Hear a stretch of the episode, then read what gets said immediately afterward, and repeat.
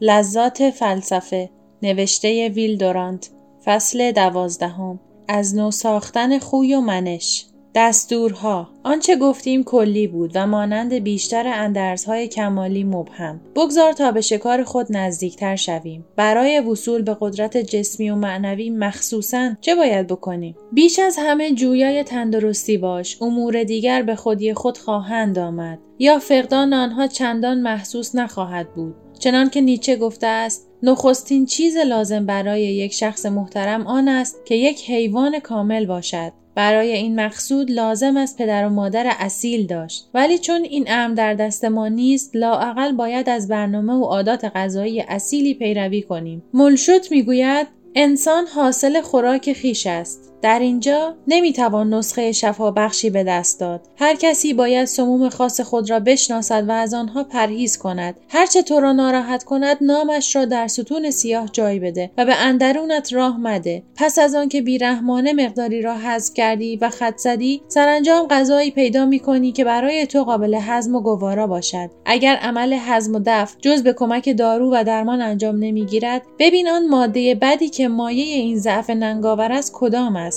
این آرد سفید قشنگ است یا این نان شیرینی های خانگی یا این غذاهای بی سبزی و بی میوه؟ در اینجا نقمه عقل چنین است. سر کاسه را باز نگهدار و دهانت را ببند. برای از نو ساختن خود باید از معده شروع کنیم. در این صورت است که هر یک از اجزای بدن به سوی پیشرفت می‌روند و ترغیب میگردند. طبیعت ما را روشنفکر و کارمند و روزنامه نویس و فیلسوف به بار نمیآورد.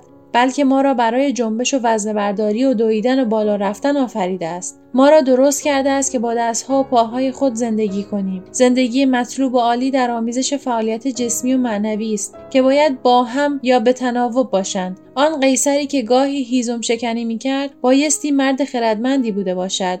اما این گونه تفنن برای همه ما قابل اجرا نیست. زندگی چنان پیچیده و غرق در رقابت و همچشمی است که باید ظاهرا همه وقت و نیروی خود را صرف موضوع و مقصد واحدی بنماییم تا به درجه عالی برسیم. ولی حداقل این اندازه می توانیم که چمن حیات خود را خود بزنیم و سر پرچین و خاربست خود را خود درست کنیم. و درختان خود را خود حرس نماییم. باید هر گونه فداکاری بکنیم تا زمینی با چمن و پرچین و درخت به دست آوریم. شاید روزی برسد که وقت خود را صرف باغبانی نماییم. به علاوه سالم بودن بهتر از مشهور بودن است. زیرا نوابق در زندگی خود بینوا هستند و شهرت را پس از مرگ به دست میآورند. برای جستجوی تندرستی نیرو و محیط تازه‌ای لازم داریم. اگر صفات موروسی خود را نمی توانیم تغییر دهیم لااقل این تسلای خاطر را داریم که وضع خود را می توانیم دگرگون کنیم. فلسفه جبری اواسط عهد ویکتوریا در تعلیمات تازه خود انسان را موجودی مرکب از محیط و صفات موروسی می‌دانست. این نظر کاملا درست نیست زیرا علاوه بر محیط و صفات موروسی قدرت سازنده پیشبرنده عجیبی به نام حیات نیز در میان است. اما این نکته را هم باید گفت که ما نمی توانیم در ماهیت خود تغییرات اساسی بدهیم مگر آنکه انگیزه ها و محرکاتی را که هر ساعت بر ما فشار میآورند و ما را به قالب خود می‌برند عوض کنیم. آیا زندگی ما در میان مردم پلید یا جاهلانی است که جز خورد و خواب کاری ندارند؟ در این صورت باید به هر ترتیبی باشد خود را نجات دهیم و دوستان بهتری بجوییم. آیا در جاهای دیگر ولو دوردست هم باشد صاحب نفسی عالیتر و صاحب خوی برجسته تر هست؟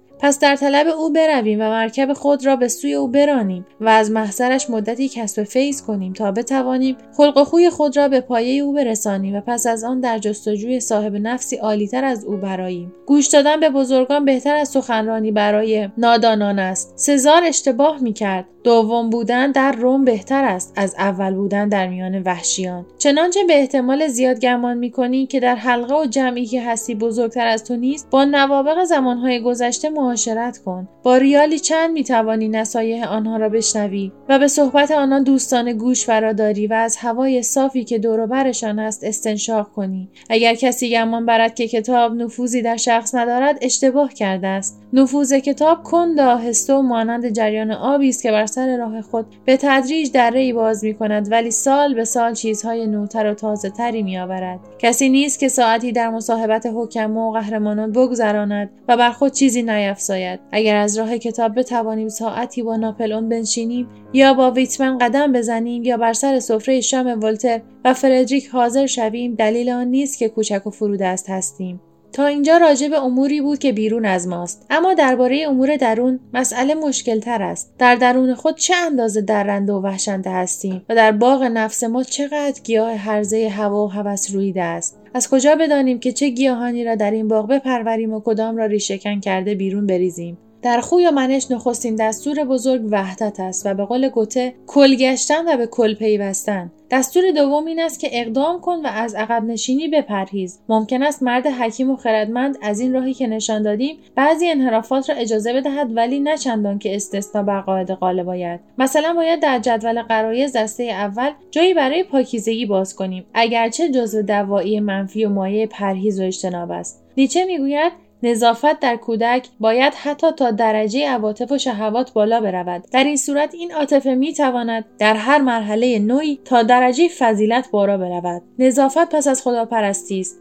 ولی اگر خدایی نبود اما ما نباید ریاضت کشان دوش آب سرد دائمی یا آپولوی باموی آریتی یا قربانی دختران با مانیکور باشیم. باید در نهان به آن عالم دینی که به مقام ریاست دنیوی هم رسیده بود و امور دنیوی را جدا از عبادات اخروی انجام می‌داد قبطه بخوریم. با خوی پیکارجویی که طلایه آن فخر و مباهات است نیز باید چنین کرد. اینها نقص نیستند فضیلتند و باید گذاشت که رشد کنند زیرا پیراستن آن آراستن آن است. از غرور و ستیزجویی بپرهیز. غرور تصور پیروزی های آینده است. افتخار یادآوری کامیابی های گذشته و ستیزجویی اسباب فتنهجویی زعفا مبارزه همیشه مستلزم داد و فریاد نیست و ممکن است پافشاری آرام و معدبانه برای رسیدن به هدف هم باشد. برای جاه طلبی لازم نیست خونخوار و آزمند بود. مرد قوی به همان آسانی که به دست می آورد می بخشد و لذت او بیشتر در ساختن است نه به دست آوردن. او خانه می سازد که دیگران در آن بنشینند و پول به دست می آورد که دیگران خرج کنند. خوی و منش برجسته با تظاهر به ولخرجی نیست بلکه با ساختن و ایجاد است و نیز با کار و عمل.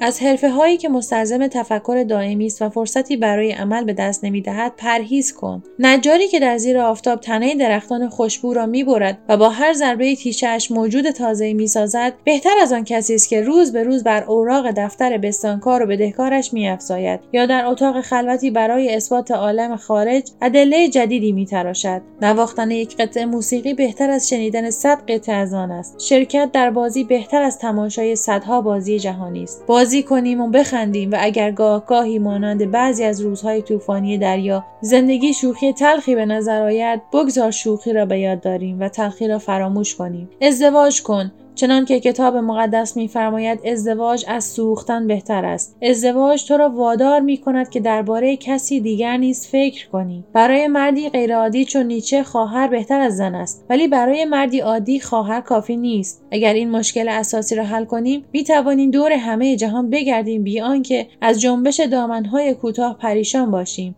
با ازدواج در میابیم که زن همه جا یکیست گرچه به صد لباس درآید و به قول فلاسفه در زیر پرده پدیده های مختلف و ظواهر گوناگون حقیقت واحدی نهفته است. در این صورت ما به حد اعتدال سیر می‌شویم و حتی پس از مدتی فرا می‌گیریم که زن خود را نیز دوست بداریم. درست است که گاهی مرد زندار برای پول درآوردن مجبور می شود به هر کاری دست بزند اما این نوع تنوع چندگونگی فقط از آن مردان زندار است. برای خود دوستانی فراهم آر و اگر نمی‌توانی خود را درست کن تا بتوانی. عزلت دواست و نوعی معالجه از راه پرهیز اما غذا نتواند بود. همچنان که گوته یک بار و برای همیشه گفته است خوی و منش انسانی فقط در میان موج و تشویر این جهان رشد می کند اگر در اون نگری پیشه کنیم باخته ایم حتی چنان که می‌گویند اگر کار ما روانشناسی باشد. اگر همیشه در اون نگر باشیم دچار مصیبت آن تنیس بازی خواهیم شد که به جای بازی سرگرم محاسبه فاصله و زاویه سرعت باشد یا آن پیانو زنی که تمام حواسش متوجه حرکت انگشتانش گردد. دوستان مفیدند نه تنها به خاطر آنکه به سخنان ما گوش می‌دهند بلکه برای آنکه گاهی هم بر ما میخندند. ما از دوستان کمی واقع بینی و فروتنی و ادب یاد می‌گیریم. قواعد زندگی را از آنان میآموزیم و خود بازیگران خوبی میگردیم. اگر می‌خواهی محبوب باشی فروتن باش و اگر می‌خواهی تو را ستایش کنند مفتخر و سرفراز باش. و اگر هر دو را می‌خواهی فروتنی ظاهری را با غرور باطنی درآمیز. غرور را می‌توان با فروتنی نشان داد چنان که به چشم نخورد و کسی نشنود. خیلی زیرکی و هوشمندی به خرج مده. تعن و تنز وقتی نیشدار باشد نفرت انگیز خواهد شد. شعار تو باید به جای از کر و موتا کن بالخیر از کر و احیا کن بالخیر باشد. اشتباهات مردم را به رخشان مکش. آنها همیشه آن را به دل خواهند گرفت. چیزی که از همه سودمندتر باشد در این دنیا نیست. آنچه هست این است که تا بتوان کار خوب کرد و سخن نیکو گفت. برای گفتن حقایق چندان مشتاق نباش. باید به عرف کردن نهی و قرارداد اجتماع را بپذیری تا قوانین آن به تو کمی آزادی ببخشد. اجتماع هر کاری را به تو اجازه می‌دهد و به شرط آنکه آن را با لطف انجام دهی و درباره آن حرف نزنی. در این میان بکوش که آهسته جلو بروی بیان که کینه مردم را بیخود برانگیزی. همیشه در راه اقدام و پذیره آزمایش باش و تا می توانی بکوش که از زندگی بر بخوری و به دست داری پیش از آن که عجل فرا رسد و مشعل خانواده را به دست فرزندانت بسپاری. ولی در این میان جای هوش کجاست؟ آیا خوی و منش فقط مربوط به انگیزه است و هوش و عقل را در آن دخلی نیست؟ کاش چنین بود زیرا در آن صورت به دست آوردن منش خیلی آسان بود و قوی ترین عاطفه ها نیرومندترین انسان ها را می ساخت اما مسلما چنین نیست. و مقام عقل و خیال در نفس کامل مانند روشنی آتش است. ممکن است در میدان تخیل سردرگم شویم ولی ممکن هم هست که از راه پیش بینی پیروزی های بزرگ به دست آوریم. امرسون می‌گوید ناپلئون پیش از شروع به جنگ درباره کارهای پس از فتح کمتر میاندیشید و بیشتر فکرش متوجه این بود که اگر اقبال پشت برگرداند چه باید بکند. خود ناپلئون می‌گوید هنگامی که نقشه جنگ را می‌کشم هیچکس از من ترسوتر نیست. من خطرات و زیانهایی را که در بعضی حالات ممکن است پیش بیاید در نظر خودم بزرگتر جلوه می دهم این تخیل ممکن است همان گونه که ناپل اون را در سال 1812 نابود ساخت ما را نیز نابود کند. ولی ممکن هم هست که عواقب ممکن و مختلف اقدامی را پیش از شروع به آن به ما بنماید و ما را از هزاران مصیبت و بدبختی برهاند. عقل سالم ما را در کارها یار و یاور است اما نباید خود تعقل قایت و پیشه شود. در این صورت انسان مانند حملت یا علمای منطق میگردد